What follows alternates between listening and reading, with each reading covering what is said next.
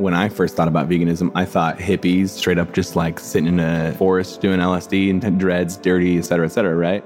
And that conversation has changed. Now we have people in all sorts of different avenues. You have athletes and stuff that are performing really well. You have celebrities and musicians. And we have like those really popular documentaries that have blown up, like What the Health. Like, I, I mean, I'll find out people who are vegan that, I, that I've followed on YouTube for a really long time for some other subject. And then I comment and they're like, hey, I just want to let you know I'm vegan too, man. That's really cool. And I'm like, see, that's what's up. Vegans are everywhere. And they're just regular ass people you didn't even know were vegan. It's just that a lot of the loud ones are the ones you hear the, the most, right? Because they're the loudest. You don't have a mindset change by someone telling you that you're wrong because your ego just throws up a wall. And so I feel like, at least for me, the best way to change people to getting interested in veganism, actually turning vegan, is just to be a normal guy that they look up to. And then they're like, ah, and he's also vegan. He seems pretty normal. I like him. So maybe I'll try it. That's Brian Turner.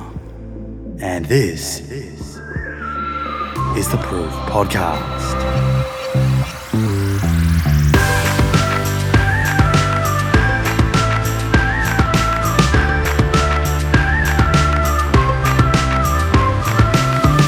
Friends, here we go, back together again. I hope you've had an incredible, inspiring week. It's great to have you back with me today. For new listeners, my name is Simon Hill, physiotherapist, currently finishing my master's in nutrition and host of this show, the Plant Proof Podcast. Each week, I get to sit down with super cool folks from all walks of lives doctors, nutritionists, athletes people who have overcome chronic illness, and so much more to have conversations that can hopefully help all of us become more mindful and conscious of the way that we live. In today's episode, I sit down with vegan bodybuilder and an absolute character, someone who really inspires me, Brian Turner. Brian is one of my favorites when it comes to creating content online to uplift and inspire people to live a plant based lifestyle. He does it in such a light-hearted and welcoming manner and does so with an incredible amount of energy. But beneath the humor lies a young man that has learned some invaluable life lessons. Having battled cystic acne from the age of 15, Brian has so much to share when it comes to bullying, self love, and above all, developing a positive mindset in times when that may seem absolutely impossible. All right, friends, let's jump into this and hear from Brian Turner. Hope you enjoy. See you on the other side.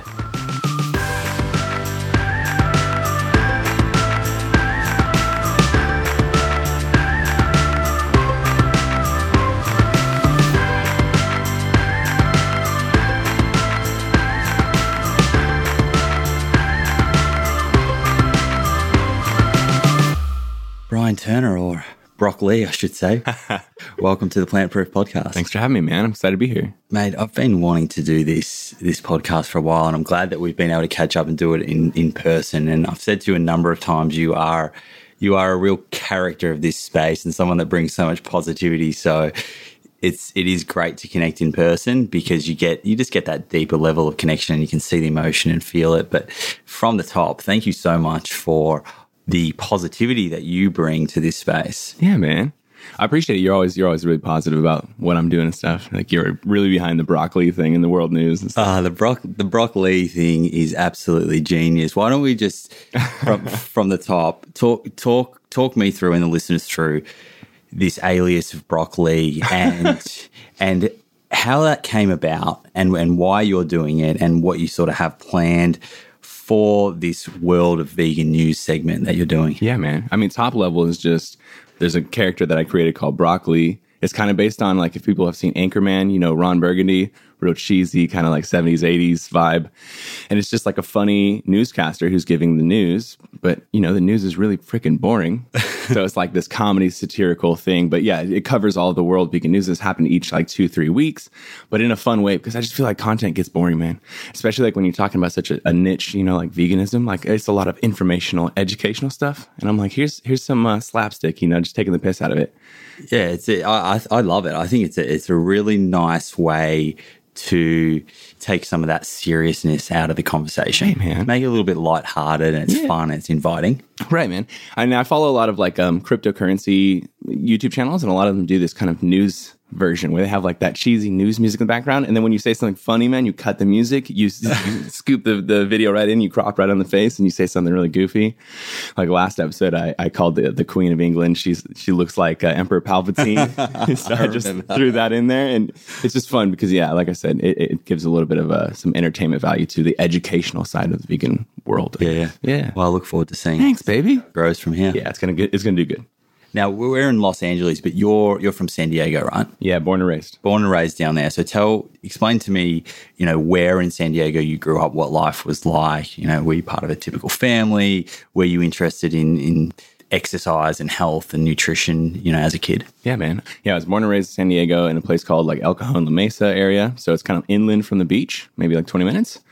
Yeah, born and rais- raised in the same house. I was homeschooled, which is kind of like a weird thing, right? So like a lot of people just like go straight into public school. I was homeschooled all the way up until I was 13 years old. So I didn't have like a lot of social interaction with other kids. So I was kind of like lacking in the social department.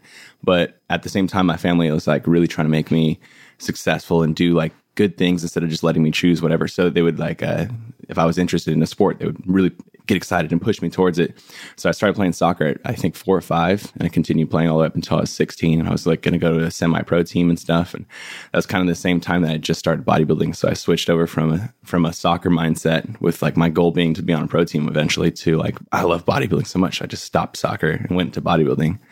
Yeah, wow. Yeah, you you actually started bodybuilding pretty young, right? Yeah, yeah. So I was 15 when I first lifted up a weight and just like fell in love with it, bro. What was the inspiration behind that? Did you like see a pro bodybuilder or watch a documentary or movie, or was it Arnold? Or sorry, yeah, everyone, everyone's always like, it was Arnold, man. Uh, for me, my brother came in. He had been doing CrossFit for like two weeks. So legitimately, like no gains. But in my little, you know, my 14 year old mind, I saw him and he just had like a little vein pop out of his bicep while he's standing there. And I was like, man, what you been doing? You look good. but then I was like, my competitive side broke in and I was like, I can't let my bigger brother be bigger than me, man. So I'm gonna start hitting the gym. And then I was like, you know, that first week, the first, sec- first and second week, you start to see like little bumps come up on your body. You get all excited. Yeah. And that was it for me. yeah, I mean the, the improvements when you first hit the gym are huge, right? It's awesome, man. It's such a it's Beauty such gains. instant reward, right? You do something and it gets better. So you just got to keep doing it and just keep trying to do it more. yeah, yeah, it's, it's, addictive, very, it's very motivating. yeah, man. And then all of a sudden you're like, oh shoot, I'm six years in. I'm seven years in. Holy crap, I've done this for a long time. It becomes a lifestyle, right? It's wonderful, bro. I love it. So talk me through what about nutrition as a kid? So when you when you were homeschooled and even into high school, what was your diet like at that stage? Yeah, I was super terrible. Like I grew up on like um like bagel bites and like little pizza rolls and stuff and like like freezer food and stuff like that. Was like maybe a little bit of some like whole whole foods kind of stuff. I guess like pastas and stuff here and there, but mostly my mom's not like a huge chef or nothing like that. And I was just eating whatever was was was in the freezer or whatever, right? So I didn't really eat that really super well. And then I got into high school definitely was eating really well until I got into bodybuilding. And then you go online and you research everything because you want to do the best you possibly can, right? So you like look at every avenue, and nutrition is one of those ones. And so, like, I guess it kind of cleaned up in terms of not eating like freezer food as much. I started making my own food. But the, the unfortunate thing was that at the time in the bodybuilding world, because there wasn't all these YouTube channels and stuff, it was just like bodybuilding.com articles.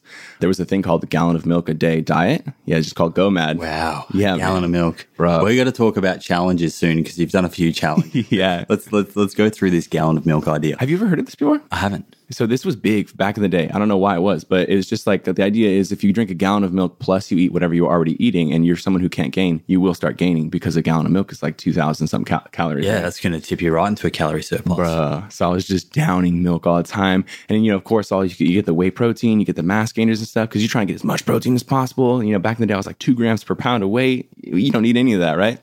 So I was just pounding myself with milk and stuff, and, and that's when my acne like really started like coming up in the beginning was just that that milk, but I didn't know dairy was such a big cause of it. So, anyways, yeah, just like I guess long story short, because we'll get into that later and Yeah. stuff. It's just it, it went from being like unhealthy to in my mind it was being healthy, right? Because I thought I was going to get gains, and I thought that was a healthier way to eat, but really it was just as unhealthy because I was just pounding all this like process. Was your brother doing a similar thing with his diet? Like, yeah. No, he kind of like uh, he was in the CrossFit, but then he kind of stopped. He, he, he didn't really care anymore, and then he came back way later when he started seeing my gains. he, It was a full circle, bro. a little bit of rivalry. yeah, it's always good. You know it is. Is he is he your only sibling? Uh, no, I have two half brothers. So yeah, they're both half brothers, but you know I just call them my full brothers, and then I have a sister. Okay. Yeah. So you mentioned acne then, right? So that was what when you were 15, 16, 17 around then? Yeah, exactly. 15 through 17 was like as it started getting worse. 17, 18 was when it was full blown. You know, So, so talk me through that journey. I guess it, when it when it first started, was it something that happened relatively quickly, like overnight, out of nowhere? Had anyone else in your family experienced this? So like my, my brothers had had acne, um, but it was kind of like the normal amount of high school acne. You know, it feels like it's a lot, but it's it's just like kind of moderate.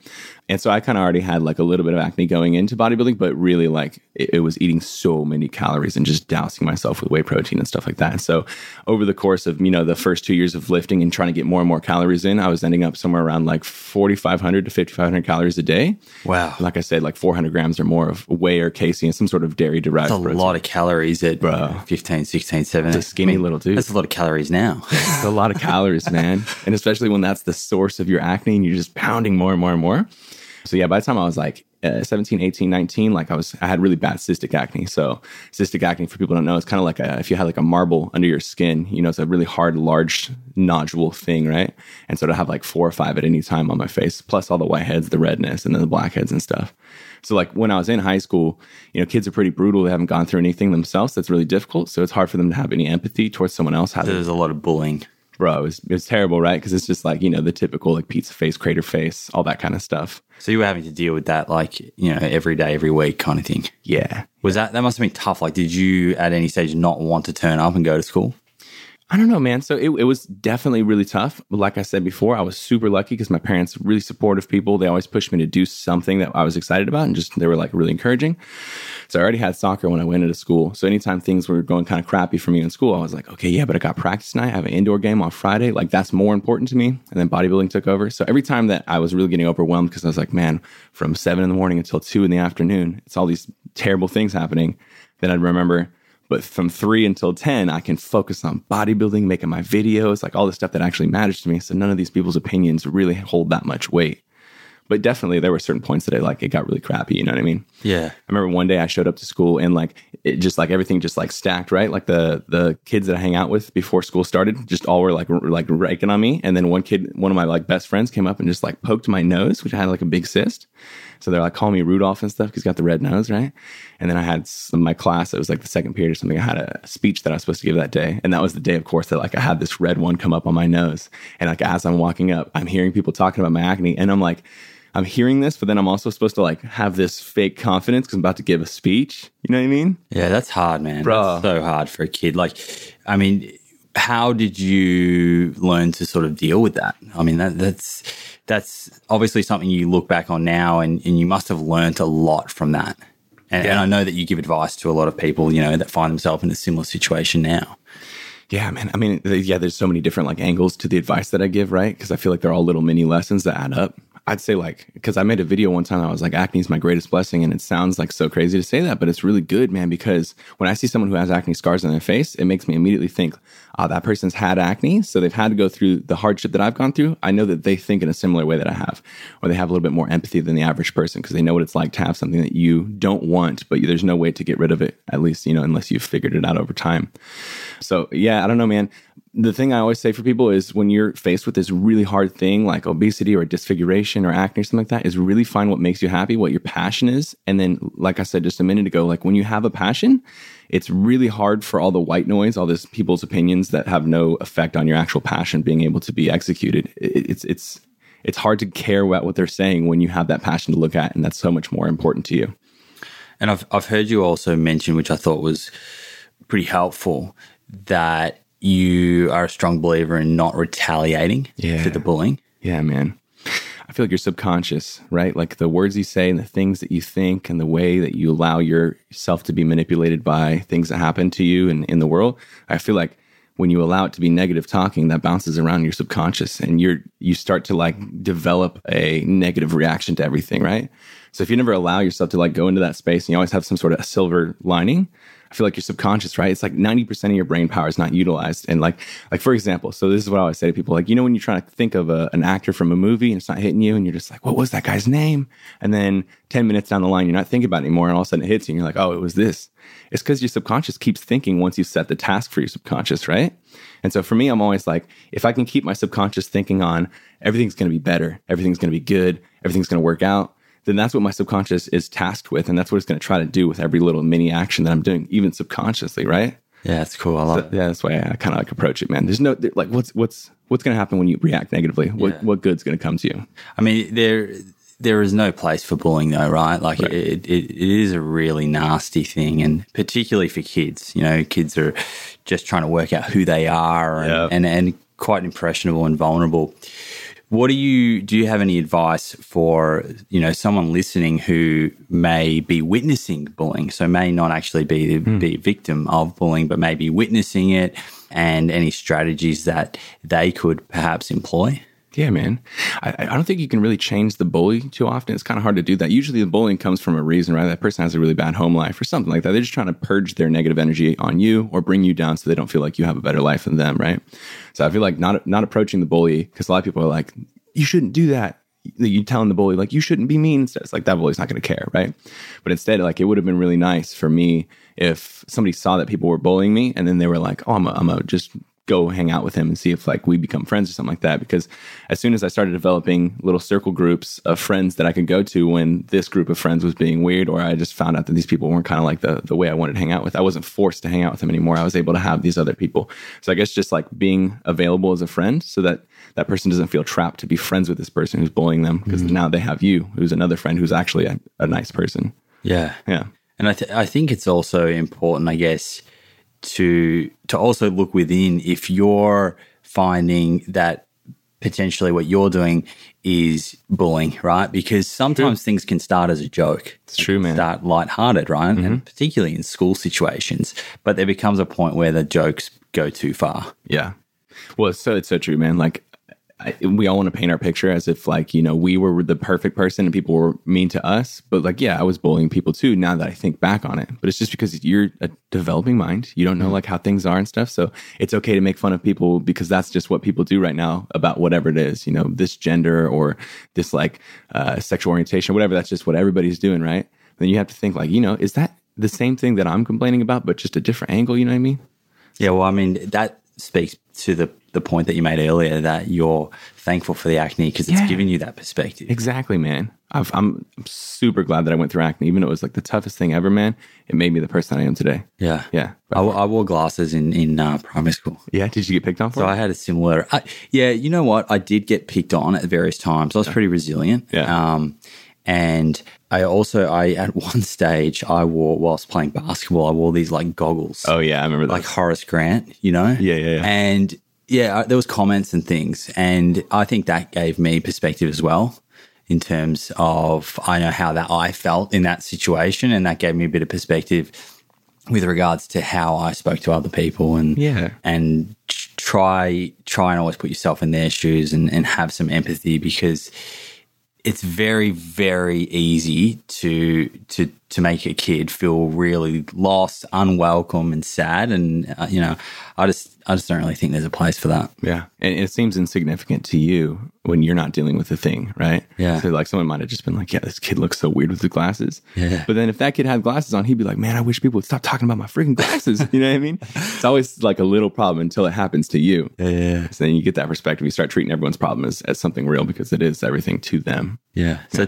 talk me through the the management of your acne. So, did you see any sort of medical experts and have any you know medications? I know there's like medications, popular ones like um, or whatever it's called. Mm-hmm. And I had some friends on that when when I was growing up. Or did you start looking at your diet? How did that evolve? Yeah, so like I said, like 15 was when I started lifting. It got really bad by 17, 18. That was during high school. And at the same time, I was starting to get into YouTube and I really, I really like decided like, this is what I want to do. It's going to take a really long time, but this is what I want my end goal to be is I want to be successful on YouTube. And like my beginning thing was just talking about fitness and stuff like that, right? So I put up a video about diet or like best way to do this chest workout or something like that, right? But then every comment would only be about my acne. And I'm like, dang, I just put so much effort into showing you, you know, how carbohydrates work or something. And then it's just like, wow, look at this kid's acne, or like, oh, look at this volcano face telling us how to use BCAAs or whatever, right? And so I just got irritated because I was like, man, this is what I want to do. This is what I want with my career, but no one's actually watching the content. They're just talking about my face. So I realized like there, there's like a certain part of it that was like vain, I guess. Like I wanted to get rid of it for me, but more so, I think it was like I'm not going to be able to be successful until this clears up, or at least is mostly clear. Yeah, you wanted to get your message through, right, man? Which which kind of sucks that that's how it is. But like with social media, it's all first impressions, man. And so if you can make a good first impression, you can then open the door and get your message across or whatever. But yeah, so by the time I was um, 19, 20, I was a couple years into maybe three or four years into YouTube. And I was like, I was really loving it. And I had started getting some traction, but I just, again, was trying everything. So I had gone to the doctor and, and, you know, asked him what we could do. And we did the antibiotics. We did like doxycycline and minocycline. And we did like the ointment, which is called Retin-A, like pretty much just everything that he could throw at me before you got to Accutane. Cause like, as a, most people know, that's like the last thing you should do for your acne, right? That can really affect your mood, right? Bro, yeah. You know, Accutane was actually developed as a chemotherapy drug in the originally. Yeah, wow. Yeah, for cancer, not even for acne. But then they found out that it shuts your. So that's like the last resort. Yeah, man. So I tried everything until then, and then it just nothing was working. Literally, not even a little bit of alleviation. And were, were doctors talking to you about your diet? No, man. no. That's the annoying thing is because I was like asking, what what other things are there? What are the factors? Like, you know, is this something I eat or something? And they would always say no. But I found out now that it's just out of their scope of practice to be able to talk about diet because they're not nutritionists or dietitians. So they're just supposed to not talk about it. So then he got me on Accutane, and we did a really long course, probably like one of the largest courses most people have done. It's uh, I did 74 weeks. Usually they're like at most 20, 30 weeks, something like that. So it was like double. And then also like the dosage, usually people are doing like 20 to 40 micrograms and uh, I got up to like 240. Wow. So I was taking like 10 times the dose for two times. Is that, was that under their guidance? Yeah. Yeah, yeah. He kept being like, this is way higher than I've ever done. So as long as you understand the risks, I'm willing to do it, but it is dangerous. This is way more than we usually mm. do. And, and what was the progress like? It, nothing happened for so long. That's what kept ramping it up, man. So we were at like week 30, 40, and still hadn't seen any improvements. So we kept ramping and ramping until I got to the two to 240 or something like that. And then around like week 50 through 70 was like when it started clearing up. By the week 70, I actually had cleared up and then I got off and I was stoked. Finally did this thing, man. Like Accutane, so many side effects. You're bleeding, your you know, your lips are cracking whenever you smile. It draws you out, right? Yeah, man. Your eyes are so sensitive. You go out in the sun for like literally 10 seconds, you can feel your skin start to burn. So you're always covering up. Everything's like gnarly. Your back is all like tight. Your joints are all like stiff. Things hurt. And uh, so I was just stoked to finally get done with it, man. The mission is over. And then like eight weeks later, bro, it started coming back, cystic acne again, bro. And it was because I hadn't been told about the dairy. And at the time I was really like into the fitness industry of YouTube. So I had companies just sending me like protein bars, like Quest would send me boxes of it, right? And I'd, so I'd just be eating them and stuff and, and it caused cystic acne. Around uh, the last like 10, 15 weeks of the treatment, my doctor had finally mentioned that some of his clients had seen improvements by removing whey protein, specifically some of their like lifting clients. But he didn't say dairy, he just said whey protein. So I took that, took the whey out and saw some improvements. Uh, and like went to like a, a, a, pea protein or something at that stage? Or I went to an egg protein because like, okay. I don't know why, man, but we're always, when you're not vegan, right? You're always just like, well, I just need to get that animal. I need that meat or the bioavailability. Yeah, exactly. What's closest to whey without being whey? Uh, yeah, so I saw improvements with with that last piece of Accutane. And then I cleared up. Then I got back on the protein powders and stuff. And then I got the cystic acne back. And then I was like, okay, so it has to be this dairy stuff. And so I took the protein powders out. I figured if whey is made from dairy, take the milk out, take every like powder ingredient, everything, just go 100% dairy free. Saw huge improvements, no more cysts. After like maybe 12 weeks of doing it like full on, face was just like almost perfect. That's amazing. Just a few pinpricks, no cysts anymore though. The cysts were such a big problem, man. Yeah, wow. Is that and let's we'll keep going with your story, but is yeah. that something that's common? Like, that people reach out to you now, having gone through a similar oh. experience with dairy? If somebody would have just been that person to tell me, I would have skipped all that Accutane. So many people will comment or message and they'll be like, hey, man, I took out dairy because I saw your stuff like, two months ago or something like that, and all my cysts are gone, or like it's a 70% improvement or something like mm. that. Well, that must feel good now that you can give Dope. people that advice before they have to turn to medication. Yeah, that's like part of the reason I like to put that acne content out there because I wish I would have been there for me when I was doing it. So now I can mm. help people out with their thing. Okay, so you took out dairy and yeah. your skin cleared up. Yeah. Must have felt really good because I can imagine at the end of the 74 week, when after that period when it came back, you would have been pretty disheartened, right? Yeah, Having gone through all of that. Yeah, and, and, I'm like, what? What's next? There's not another option. Yeah. So I'm just plagued with this forever, I guess. So, so you did the dairy thing, and thankfully that worked. Yeah. Then I'm interested in in how you've gone from sort of that point in your life with your nutrition to then a fully plant based diet? Like, yeah. what what inspired the the further changes that you made? Well, so I saw those huge improvements from taking the dairy out, and I was like, with that. It, uh, of course, it has to do with the actual dairy, but I just feel like also the way that we like manufacture all these animal products and stuff, and especially in America, it's like so mass produced, you know. So I was like, maybe I'm getting a lot of hormones from the dairy, and I was like, well, meat obviously has a bunch of antibiotics and hormones pumped into it because we want those cows big and stuff. So there's a lot of sale on it. And so I was like, okay, well, maybe I'll take the meats out. I'll up my veggies. That's probably good for your skin and drink more water than I usually do, be more attentive to it. And then it just like made everything even better. Just those last bits of redness, those last bits of just white heads and stuff cleared up even more and stuff. So originally it was completely just based off of trying to further my acne progress when I went vegan. But then from there, you know, you go and you see Earthlings mm. and Cowspiracy. You, you, kind of start getting the other avenues. So those you know, are the pillars. Yeah, exactly, man. So yeah, people always, always like, you know, what what did you go vegan for? And I'm like, I wish I had a little bit better of a story, but it started just for me. Then I started finding about the ethical and the ecological impacts, and then now I would say probably number one is ethical for me. Yeah, and I, you know, I don't think there's anything wrong with that. It's the health that opened your eyes up as soon as you were able to investigate a little bit further. Mm-hmm. Then you're, you know, you were clearly tied to these other pillars, and I think that's super common. It's so common. I think it's very rare that someone enters veganism from sort of one pillar and doesn't start to then think about the uh, importance of the other pillars. Yeah, I 100% agree. So was that transition a gradual transition of sort of okay, let's try and remove chicken. What can we put in? Like how did how did that play out? Yeah, yeah. So the dairy was easy, right? For me, the dairy is easy because it was like really acne based, and I was just like the meat and stuff. You know, I could get away with eating some meat and not breaking out the next day. I had done some experiments where if I had a dairy, any like one serving of dairy within 24 to 48 hours, I'd have a new cyst.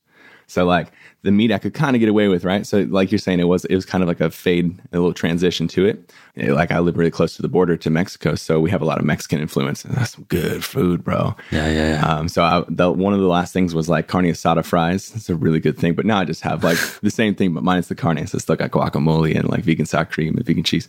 But then after I got rid of that, then the last last thing was sushi. I feel like a lot of people mm. sushi's their very very last one. Yeah, because we disconnect the fish from the animals, right? Yeah, and it's and it's also right you think when you think of sushi, you think, oh, you can't have that without fish. But truly, you don't actually. It's not the fish you're tasting, right? You taste the wasabi, you taste the ginger, the it's ginger, nori. the seaweed, the nori, and yeah. all those flavors come together with the soy sauce, mm-hmm. and that's the experience. I, I actually was similar. I thought, oh, sushi's going to be really hard for me, right? But you know, truth be told, when you can replicate the texture of the fish in the middle with something else and you get all those other flavor combinations, you don't know the difference. Right, man. Yeah, and it's really it's really about having cold rice with that kind of like fishy, the seaweed flavor, and then anything else you throw on there is just a bonus. Yeah, yeah. I've seen you make make a few sushi rolls on your baby. story, mate. Oh, baby, I love them, man. So good. Speaking of Mexico, I've got a funny story. So, yeah. I rented a car with my brother from San Diego one year, and they specifically said, "Do not drive into Mexico." Yes, that's what you did. I didn't mean it. Ah. I didn't mean it. What do you mean? So we're like, my brother and I are like, let's just go down and check out Tijuana, right? Oh, okay. But we were told that there was going to be a clear place where you could park before yeah. you got into Mexico. No. Now, I don't know if we took the wrong turn or whatnot, but all I remember is being on the freeway. And next thing I know, it was welcome to Mexico. and we were in Mexico. So the car ended up going down to Mexico. We lost our, our insurance policy, but nothing happened to the car down Oh, that's so good, that bro. Good. I thought that was going to be way worse. But Tijuana was fun. It was interesting down there. It is interesting. It can be kind of dangerous, but it is really fun, man. It's meant to be really dangerous, right? It's like one of I'm not sure now, but a few years ago, it was like one of the most dangerous places in the world at, at yeah. some stage. Yeah, there's some real weird stories that come out of there. So I'm, I, am i am a little like fear mongery about going to Tijuana specifically. Other parts of Mexico, yeah, but there's some weird stuff in Tijuana. Like my, my friend got abducted. I won't go into oh. that whole story, but my friend got abducted, bro, and for a week was held hostage. Yeah. When was that? This was like two, three years ago. Yeah, man. But they were just going down there for like just to check Tijuana out people in San Diego go down there because it's only 20, 30 minutes to get down to the bars. It's super cheap there. So you get drunk there. It's way cheaper. And there's all the entertainment stuff that's like 10, a tenth of the price. So yeah, everyone just goes down there, gets drunk, but he just got too drunk and just wandered and just walked off and his friends lost him. And then we couldn't find him for like a week. And later we found out the, the Mexican police or whatever, like got in contact with American police, blah, blah, blah, finally got him back but then we got wow. the story, and he was like, "Yeah, I was just sitting on a couch in these people's house, and like they had guns. And they were so they wanted money or something like that. Yeah, they were trying to get some ransom, probably because they were assuming his parents probably had money, which they didn't. So Yeah. It was, but it was just crazy, man. So like after I heard that story, I was like, mm, Yeah. I'm good. I'll go other countries. So, Let's go. so friends, if you go to Tijuana, just have your wits about you. Yeah. Maybe send Brian a message before you go. Don't get too drunk. yeah. Okay, so you're making these changes to your diet, you know, doing the, whole chicken meat swaps, but you're also bodybuilding at this stage. And you talked before about reading, you know, things on bodybuilding.com and, and obviously at the gym you, you speak to a lot of people and you you pick up a lot of bro science and, and no doubt that's where the you know the gallon of the milk and whatnot came from. And we've all been through Yep. the bro science stage. Mm-hmm. So you must have had some fears in the back of your mind. Obviously, you felt confident that this was going to be the best thing by your skin, but did you think, okay, am I going to lose these gains that I have worked so hard for? Yeah, hundred percent. I, I was totally in that like avenue, right? Where I just thought, yeah, vegans probably have like twenty percent lower performance level or something. You know, you never know, but I totally believed that veganism wasn't the way that would be the most muscular. But yeah, no, I didn't see any any differences. Like as soon as I switched, the I only saw positive impacts, but no no negative things. So like I would I would always wake up with like a lot of mucus in my mouth, especially when you're doing dairy like that. It's just mucus producing, right? Yeah, yeah. So like the full full first hour of the morning, you're just like "Ugh," clearing your throat and all that kind of stuff. I'd always be like super inflamed everywhere. My face used to be like really puffy. It called like moon face, and all those things like went away really quick. So I was really stoked about that. I had a lot more energy when I woke up.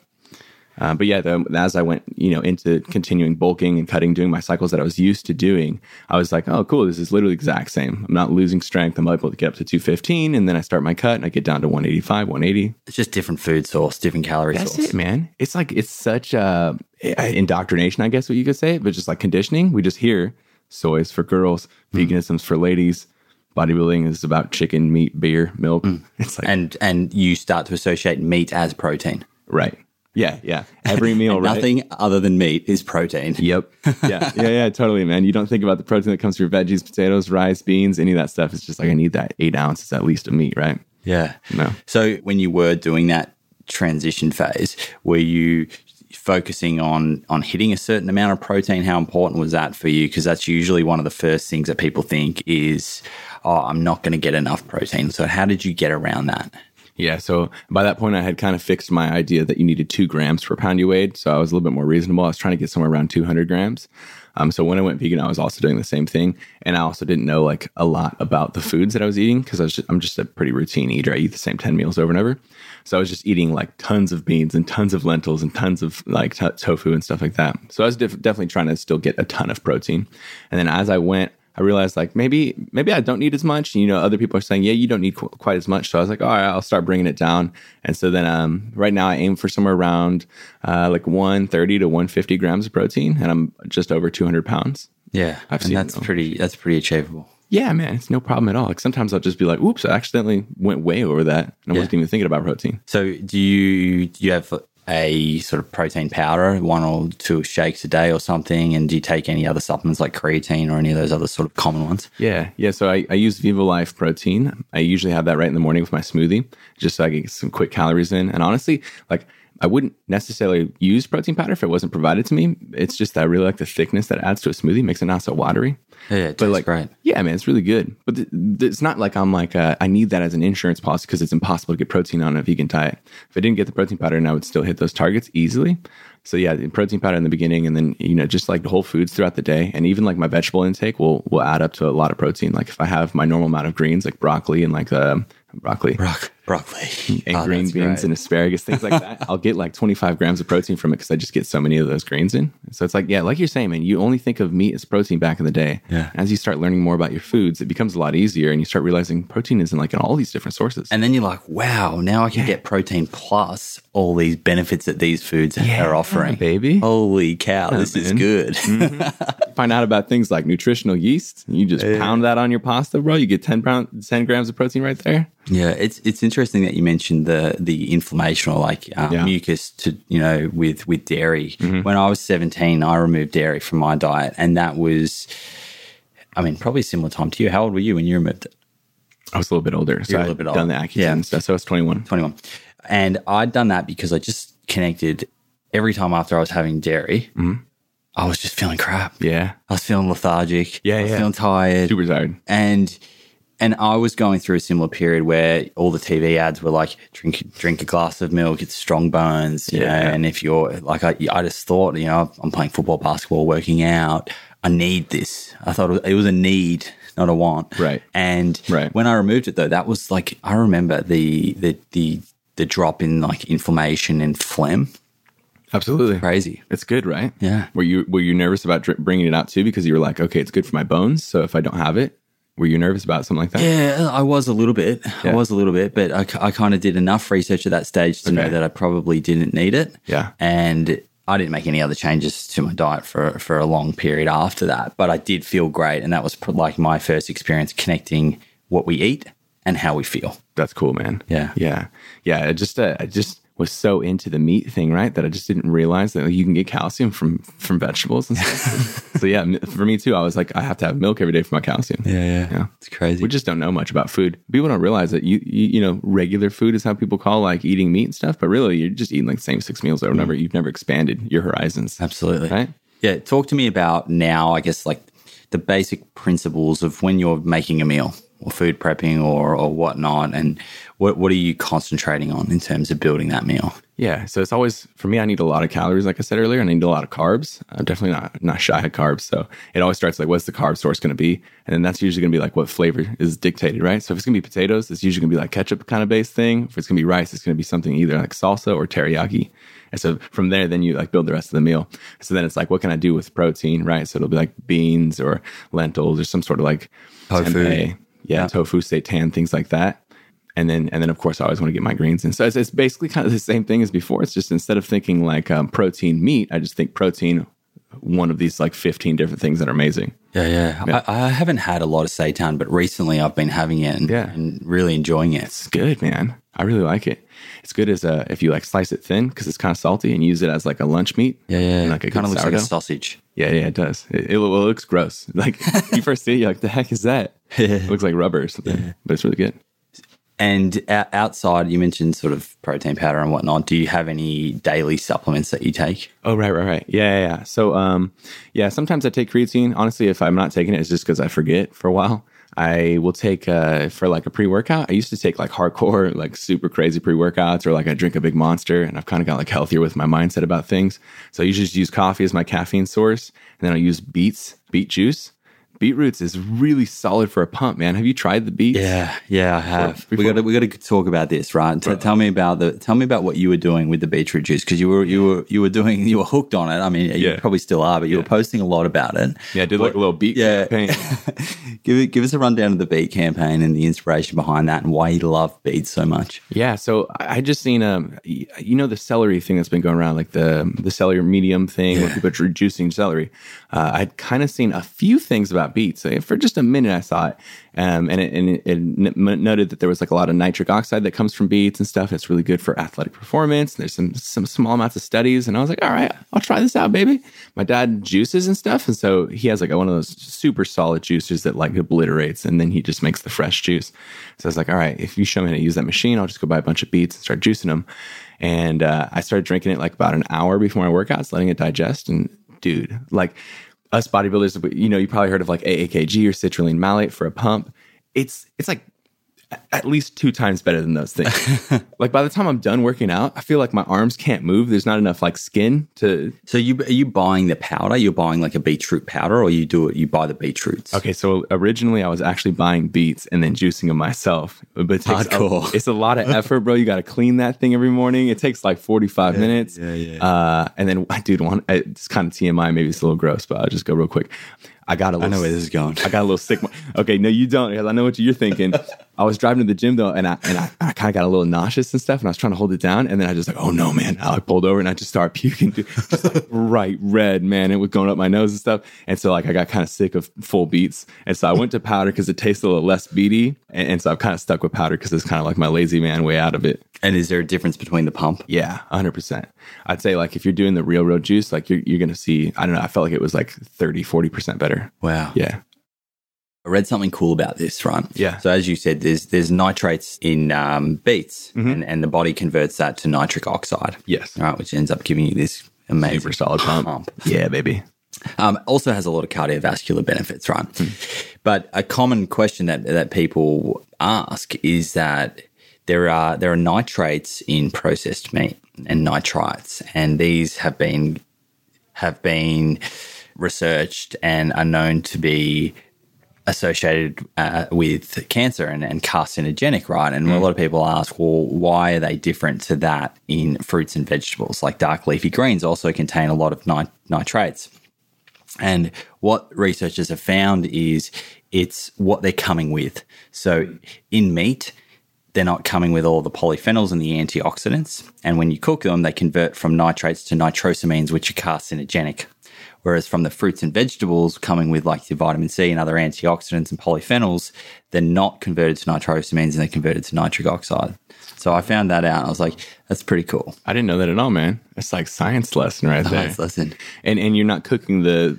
I wonder, would it make an effect if you were cooking your beets? Even if you're cooking the beets, Yeah. because of the presence of the antioxidants and mm. vitamin C, it doesn't convert them to nitrosamines, the carcinogenic compound. It still converts them That's really oxide. interesting, man. That's crazy. Mm. All right, Nature. everybody, get on that beet game. You are going to have such a good workout after you do it. Now, before we get into the bodybuilding and dig deep there, Yeah. it's not the only uh, challenge or, or or type you know food that you've been posting a lot about recently. You you did a tofu, a soy challenge. Oh yeah, this. Yeah, yeah, yeah. So so let's let's go through soy. Why you did it? Obviously, you're getting a lot of questions about soy and, and estrogen, but what inspired it, and what did you actually do, and what did you find? Yeah. Like we've all heard this myth a million times since we like grown up, man. Like soy is bad for you. It's going to cause you man boobs. Your testosterone's go down. Your estrogen goes way up. Like we've all heard this. And so I was even in that fear mongery kind of thing when I went vegan. Like I said, like I was like, okay, what I'll do beans and lentils. I'll stay away from the tofu. Right. And then eventually I like figured it out that like it's fine. I mean, there's civilizations that have been eating tofu and soy for like thousands of years. They're fine. They're like the longest living people. Anyways, I was just tired because as a bodybuilder, right? People are starting to get into vegan bodybuilding. So they look up vegan bodybuilders, then they look at your diet and they're like, oh, dude, you're eating soy. Like, that's not good for you, I heard, right?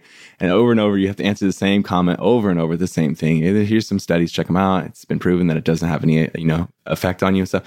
And so I just had gotten it so many times that I was like, all right, I'll do a I'll do an anecdotal experiment. Obviously, it doesn't prove anything. It's not scientific or anything like that. But I just felt like if I saw a video that said I ate 45 pounds of soy for 30 days, I would click on it. But it is scientific, like it is. It's not a published, you know, journal, but it's still it is a case study, and you True. you did approach this with a, a, a degree of, you know, thoroughness because you were running blood tests, right? Right. Yeah. So talk me through what you did and what you found. Yeah, so in the beginning, I did a blood test to just get my like baseline testosterone. I really tried to push my doctor to do estrogen and a bunch of other things, but she was like, "If if you don't have low test, we can't issue an estrogen test." So I couldn't get an estrogen one too.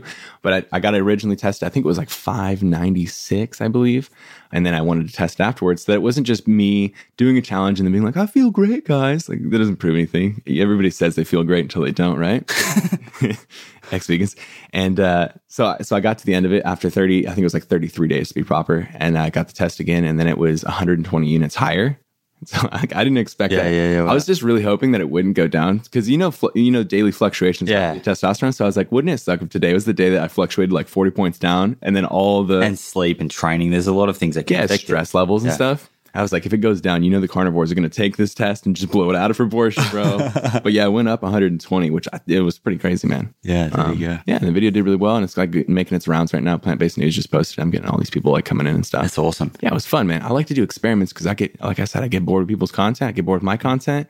I'm like, let's do something weird. Do you stick with uh, like a non-GMO organic soy when you have it? Yeah, always extra or super extra firm and uh, organic for sure. Yeah, yeah. And any other food challenges or similar things on the horizon for yourself or broccoli, maybe? Um, man, I'm always trying to think of something new because it's always just really fun. So, like on Instagram, I'll do little mini challenges. Like I'll eat a whole raw onion as fast as I can, or I'll do like a, a big spoonful of wasabi, something that makes you as the viewer be like, "What the heck? that looks brutal." Um, but then, like with YouTube, I, re- I really try to plan them out really well. So. I don't know if I have one right now. I think probably the next one will be some sort of like large calorie challenge. Yeah, yeah. Done like those 10, 15,000 calorie challenges. oh, you've done a 10,000. You've done a 15,000. Bro, I did a I did one that was Chipotle only. So it was uh it was like uh, ten thousand calories of just Chipotle. And if you don't know about Chipotle, it's like salty as hell. so by the end of the ten thousand calories, bro, I, it counted up. It was like twenty eight or twenty nine grams or, or 29,000 milligrams of sodium. It was brutal, man. Yeah. It was brutal. It probably would probably wouldn't recommend that for, I felt so for bad. the uh, everyday person. It's a good video though. Yeah, yeah, Yeah. I'm sure. I'm sure it went well. If you ever have any uh, any things you'd like to see me ingest, bro, as a challenge, you let me know. Yeah, let's put it out to the listeners. If they, if you're thinking about something, let's let's send it to Brock. Let's send it to Brian, and let's get this. Yeah. Let's get this next challenge going. I'm excited. as long as it's in the name of science. I'm Yeah, all man. for it. I like. I like. experience, man. Use me as the guinea pig. Okay, so let's let's talk about bodybuilding. You know, you, you mentioned before you started when you were like 15 or 16, Yeah. and that was inspired through your your brother starting with some some CrossFit and a bit of rivalry there. Yeah. How has your training changed over the years? Sort of talk me through, you know, the evolution of the different training styles that you've tried and the results that you've seen. Yeah. So, like I said, when I was first starting, it was just like internet articles off bodybuilding.com. And most of that is based off of like people who are already pro bodybuilders writing stuff. And if you don't know, most pro, most pro bodybuilders, you know, they're like, like massive, massive dudes. They're on human growth hormone steroids. They're like 300 pounds type stuff. So, like, the stuff they're telling you to do is based off of their body. But you're you're a little dude, right? You're natural and stuff, right? 130 pounds trying to gain weight. So I was doing a lot of those those workouts, which would be like completely isolated. So literally, there'd be like a day for just biceps and like rear delts, no major muscle. So yeah, I'd have like individual. I'd have six different workouts, but instead of combining and doing these splits, it was all just an individual day. And you were just hammering that out for how long? Like years or? Uh, that's probably like the first two two years, and you're right because you're just doing what you can, and you're seeing progress no matter what you do. So you're like, this is working. Yeah, I don't want to hear from you because I know everything. And you were just sort of like what going in there for like an hour and just hammering your biceps. Yeah. So you would have been. Was that like it? Were you also like the sorer the better? Yeah, yeah. the whole the whole bodybuilding bro science experience, man. Definitely just going hard with like the bro science. But uh yeah, as you go, you like learn more and so you evolve it. And then, you know, I started doing splits and stuff, kind of like the the traditional bro split where you do like push, pull, legs, upper, lower. You do like Mark Toe's rip rip toe, uh, his five by five strength program, things like that. So I was just trying all the different stuff. Like, there's one that's called German volume training. That's it's really good even to this day. It's really fun. Yeah, I just kind of like tried all the different things and then eventually kind of came up with my own little uh, my system. And so I ended up for the most of my bodybuilding doing kind of like a combo of uh, whatever muscle group it was that was tied in with my shoulders. So if it was like a, a chest day, then I'd use like my front delts with that. So I'd do like chest, front delts, and then triceps. And then on a back day, I would do like mid delts, or rear delts, back and biceps, and then a leg day, and then just repeat that. So I'd do it six Push days. like a push pull legs. Yeah, but just like with a little hybridization of like having the shoulders split up differently. Okay. Is that is that what you still do to this day? So I've had like some really bad shoulders injuries and stuff, and um, over time, like with the injuries, I can't quite hammer my shoulders the same way, and so I've had to kind of split my shoulders a little bit differently, so I can give them a little more attention and make sure that I'm using my scapula, my shoulder blades properly, so I'm not impinging them. So I've been have I've had to kind of like modify it as I've had to deal with injuries. Are these gym injuries or? They're like a mix of everything, man. Like I, I just broke my wrist like six months ago playing soccer tennis, and so I just went for a really high kick, and I lost my my landing foot and just slammed my head and my wrist right into concrete, and just like shattered in three places. So this has been like a bunch of different combos, and like I broke my ribs twice, and my clavicle up here broke, and so like because of these things, things get tight. The muscles and the fascia around that tighten up and cause my shoulder to naturally internally rotate. So I have to do a lot of work each day to externally rotate it and get it ready for my workouts. Yeah, yeah. Some days it's more cooperative than other days. And you've done a few competitions, right? Yeah, yeah. So uh, I've done three now, and I want to do my next one probably towards the end of 2020, I think. Okay, amazing. Yeah, Have man. you got your eyes set on a particular competition or location or? So I've always done the NPC, NPC, and then like if you do really well in NPC, then eventually you can maybe make it to the IFBB and stuff. So what's the NPC? It's called the National National Physique Committee. It's just the most uh, ubiquitous one. It's, it's everywhere in the world. It's like if you hear about Mr. Olympia and stuff like that, Okay. that, that comes from NPC, turns into IFBB pros. So if you want to be a pro on the any major stage, you're gonna have to go through NPC first, but it's not tested. So you go up, you show that you show up on the day, and you're backstage with all the guys, and then the dudes are just talking, and they're like, "What what what stack you on? What's your what's your Is that a big thing? Like, what percentage of, of guys do you think would be using steroids or performance enhancing drugs in that competition? huge man. I, I think like most of them right? Because everybody wants to win and they're not they're not worried because they're young right now so they're not worried about the future. Like i feel great. Uh, if you use steroids i can get bigger. So yeah backstage at those competitions people always ask me what i'm on and stuff and they're explaining they're on like they're on Tren and they're on anavar and winstrol and all this stuff and, and i'm like dude i'm literally on nothing right now. Like i feel not pumped next to you guys. You guys look good and this is contest prep 16 weeks in and so I've done that each time, all three. And the last one, I really realized like, yo, I'm not going to do well here in San Diego where it's really popular. And because it's so popular, the people who are the best are going to be the ones who are on steroids. I'm just not going to win as a natural. So this next one that I do, I'm finally going to actually take the effort and drive to however far it is to get the natural one. Because the, the one that I'm doing is right next to my house. So that's why it's so convenient. Oh, okay. But I'm not going to do well in one that's not tested. Oh, so you can go and do a tested one. Yeah, man. And they'll do a polygraph test and they'll do a blood test at random date. So, like within a, nine month period before the thing, Yeah, they yeah. could just show up anytime and you have to give them blood or pee. That's cool. That way you can't like dope it and like stop four weeks out and clear your system and things like that. Yeah, yeah. So I'm excited to do that because like this will be the first time I actually get on stage and I'm like, there's a chance I might win here. You know what I mean? I actually, I'm actually in the competition because when you show up and everyone's on steroids, man, you're like, I look like crap. Yeah, and that must be disheartening if you are training your butt off Yeah. and it's not a it's not an even playing field. It sucks, man. But whatever. yeah, what can you do? You just compete It's not part yourself. of that competition, I guess, right? Yeah. Yeah. So it is what it is. Yeah, and like winning is one thing, but it's also really fun to just see what your body looks like the next year, see how conditioned you can get, all that kind of stuff. Yeah, you versus you kind of thing. Yeah, exactly, man. If someone's listening and they are, let's say they're new to the gym, Mm. how would you recommend that they approach their training Yeah. as a newbie? Yeah. I would say uh it's really it's really tempting to go hard real fast. And you have especially if you have friends who are in the gym with you and who've been doing it for longer than you, they're gonna be putting up two, three plates on things that you can only put up like a, a 10 pound plate on, right? And so it's gonna be really, really, really uh alluring to just start racking weights up and doing any form that's where I was in the beginning, and that's what caused a lot of my injuries. I think so. I would say be really careful, have fun, and push yourself, but also realize when when your form has completely deviated from a correct form to some weird, dilapidated thing. Don't let your friends push you to do weights that you shouldn't do. Take it easy, take it slow. Do a lot of research. YouTube videos are probably your best friend because you can actually visualize it instead of reading articles. Yeah, there's tons of information. And would you be saying in terms of splitting the exercise, doing like a push pull legs, or what would you advise for someone who's just, you know, fresh off the boat, Yeah. the gym for the first time? Yeah, I would say push pull legs. If you were going to do a bodybuilding type thing, you're trying to just go for mass. And then if you're not trying to do just mass, you're trying to do more strength. Then I would say definitely check out Mark Rippetoe's five by five starter strength. Okay. It's really good for like getting that base for all the compounds, deadlift, squat, bench. Yeah. And then perhaps for someone who's been training that may have hit a plateau, like how, how can you sort of shake things up and get out of that? Yeah. I mean, it kind of all depends, right? So if the plateau is because you're not eating enough, like you're just saying you haven't been able to gain weight, you just need to eat more. And you're like, I'm eating so much. It's like you're not eating enough. You just need to eat more. It's going to be painful. You got to do it. But if you're having a plateau in the gym, you might realize that you've fallen into some like bad habits.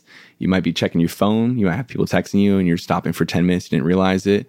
I just say like figure out what it is that you can up the intensity with. So I, I feel like I see a lot of people going into the gym and they're just doing the motion. It's just like if they're doing a bench, then it's just somehow, and they don't even think about it. They're just like trying to push it off their body and get it above their body. They're not thinking about like the actual muscle that's working and things like that. I feel like it's just because their mind is detached from the thing they're doing. You need that mind to muscle connection. You need it, man. You need a certain amount of intensity, right? Because you're you're you're you're tightening all the muscles in your body to create like a base of support. And if you're being lazy about it, you're just gonna like let go your rib cage. You see guys like wobbling around while they're benching and stuff. It's because they're not like fully. It's so true. If you're not locked in, like I know myself, if I'm totally distracted by other things in my life, I'll walk out and it just doesn't feel the same. Yep. The session. Yeah, man.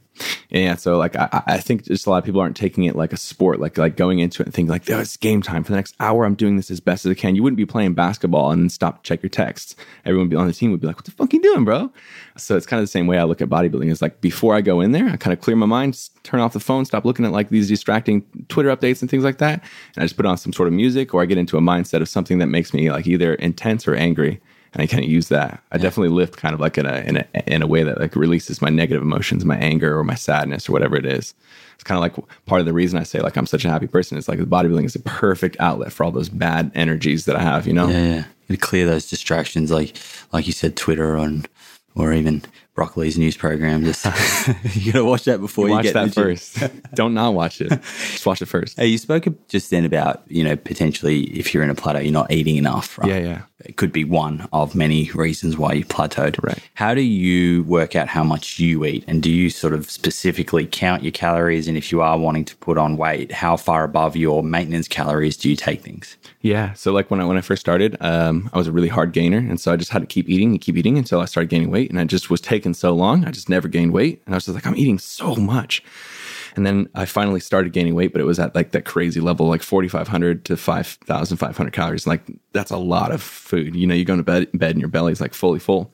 But then, but then that like taught me like, okay, it's going to feel extreme at certain points, the amount of food you have to eat. But if you want to gain, you have to do that. And so for me, I feel like now because I've done it so many times, I can do it by feel. Like I can know exactly how like tight my stomach will feel when I go to bed, how like extra full I'll feel, and I'll be like, okay, that's that's a surplus of you know between 400 and 800 calories over my maintenance. Uh, but when you're first starting, you definitely should track it and just keep going up and up and up. And then once you start to see, I, I'll usually say something like half a pound to a pound of progress a week while you're bulking. Then like whatever that calorie amount is, like know that amount continue tracking it until you can kind of feel what that feeling is. And then you can stop tracking for a while. And as long as you're still getting that half pound to a pound, you can stop tracking. So if you're gaining more than, say, half a pound to a pound, yeah. you're potentially going a little bit too high and probably gaining a bit too much fat. Yeah, yeah, yeah. And then it's just going to take so much longer to clean up during the dieting phase, the cutting phase. Yeah. Is there any actual benefit from a strength and muscle building phase of, of going too high? I don't think, I think obviously you just have the absolute most calories that you would ever need to do everything, right? Then you'd have a little bit more, but that way you make sure that you have the most. So maybe if you were like doing more powerlifting or something like that, or if, you know, it didn't quite matter what your weight limit was for whatever sport you're doing, like strongman or something, mm. then it wouldn't really matter quite as much. But yeah, if you're trying to make, make sure you see the muscle, you don't want to be adding a bunch of fat, right? Yeah. Yeah. And sort of how much do you attribute your results to gym and nutrition, you know, and, and also other things like sleep and stress? Yeah. I said those things are really important. I think at the beginning we don't really think about those things because we're just so excited about the gym. So we're just trying to do the best workouts we can. Um, but I think they have a huge impact, man. I think a lot of people drink too much caffeine and they don't get enough sleep, and, and you know, so many reasons. But we have like our smartphones next to our bed and stuff. We get up too early, start scrolling Instagram. Back when I first started bodybuilding, I was I, I, would say I'm more intense about it than I am now. You know, I have a girlfriend. Like things kind of changed how how you can structure your day. But back when I was in the beginning, I would be eight hours of sleep period. So if if I couldn't fall asleep that night, I would make sure that I took another three hour nap in the day so that I was getting eight hours before I got to my workout. And if you don't get enough sleep, not only like you're not going to perform as well because you're not as well rested, but also you're going to release a lot more cortisol. And the cortisol is going to make you, it's not going to make you like work out as well, but you're also going to lose muscle. You're going to be gaining fat easier. There's so much that's tied into every factor of Hormonal your life. stuff. Yeah, yeah, man. And there's so many other factors than just food and di- and um, and your workouts, but people don't really give those the, the credit that they deserve. Yeah, it really needs. I mean, for for optimal results, it really needs a whole lifestyle approach. Yeah, man. Yeah. And like water is another thing that people just like severely undercut. And they think they drink a lot of water until you actually start tracking it. You realize you have under a gallon a day or, or whatever it is. You could be a bigger, smaller person. But like for me, I need usually about a, a gallon and a half to two gallons to feel really hydrated for my workouts. And then you start drinking that water. Then you hit your workout next time and you're like, oh my gosh, it was 30 times better, man. Like I got a big pump. And every single workout that you're doing underhydrated, you're potentially losing on whatever percent better of a workout you could have had. Yeah, you well, know? I don't know. There's a lot of factors. Up. Yeah. You you mentioned before about you know the this sort of area of vegan bodybuilding picking up pace. It's getting more popular. More people are searching it. Yeah. Uh, you must no doubt get people still coming up to you at the gym or or through social circles who see you and see the muscle mass you're holding and go, "Hang on, you don't eat meat." Yeah. Is that is that still something that that you're commonly being approached with? Yeah. Just like two days before I got here, I was getting Chipotle burrito, and the guy looks at me and he's like, Hey, don't you go to my gym? And I was like, Yeah, you go over here. And, and he was like, Yeah, man, I actually stalked you. I have to admit, I went and stalked your account because I, I thought I saw you or something on the internet. I went and found it, and then I found out you're vegan. And so we got into the whole conversation with that. It happened a lot more in the beginning, I think, because uh, when I first went on on the vegan diet with with YouTube and stuff, I didn't feel like there was that much content out there. Like now you can find like mm. tons like Nima and, and, Derek and and Jonathan. There's lots of people. Um, so I feel like it was really irregular for the average person. And so I was always getting talked about people, um, you know, wanting to try it out, but they're scared. Da da da da. Now it's probably like maybe half as much uh, you know, in real person that people actually ask me about it because I think they've already seen that it's possible. So it's not really like, is it possible? It's just like, uh, now I just found that the you're vegan but I've already seen like four or five other dudes who are really yoked who are vegan. So it's not like a question anymore of it, if it's possible. Yeah, yeah. It, it, it, seems like it's not it's not an anomaly. You know, it, it seems right. like yeah, this can definitely be done, which yeah. is great. I mean, and Game Changers is going to help that. That's what I was about to say, man. like documentaries come out, and then there's like, oh, there's Patrik Baboumian. He's like one of the strongest dudes in the world and he's vegan. Okay. Oh, there's the guy in the Olympics who's like our number one, um, you know, Olympic weightlifter. Oh, he's vegan. So like, even though maybe you're still not interested, it's not like this thing you've never heard of mm. anymore, you know? Yeah. talk to me about the word vegan. I mm-hmm. I spoke to Jon Venus about his sort of temporary decision not to identify with the label. Do you think there is like a negative stigma associated with the word vegan? And if so, why do you think that exists? Yeah. Yeah, I think it's gotten better over time. I think when when I first thought about veganism, I thought hippies is straight up just like sitting in a, a, forest doing LSD until you just die and stuff. You know, dreads, dirty, et cetera, et cetera, right? And that's obviously from like the Woodstocky kind of era in the 70s, all that kind of stuff.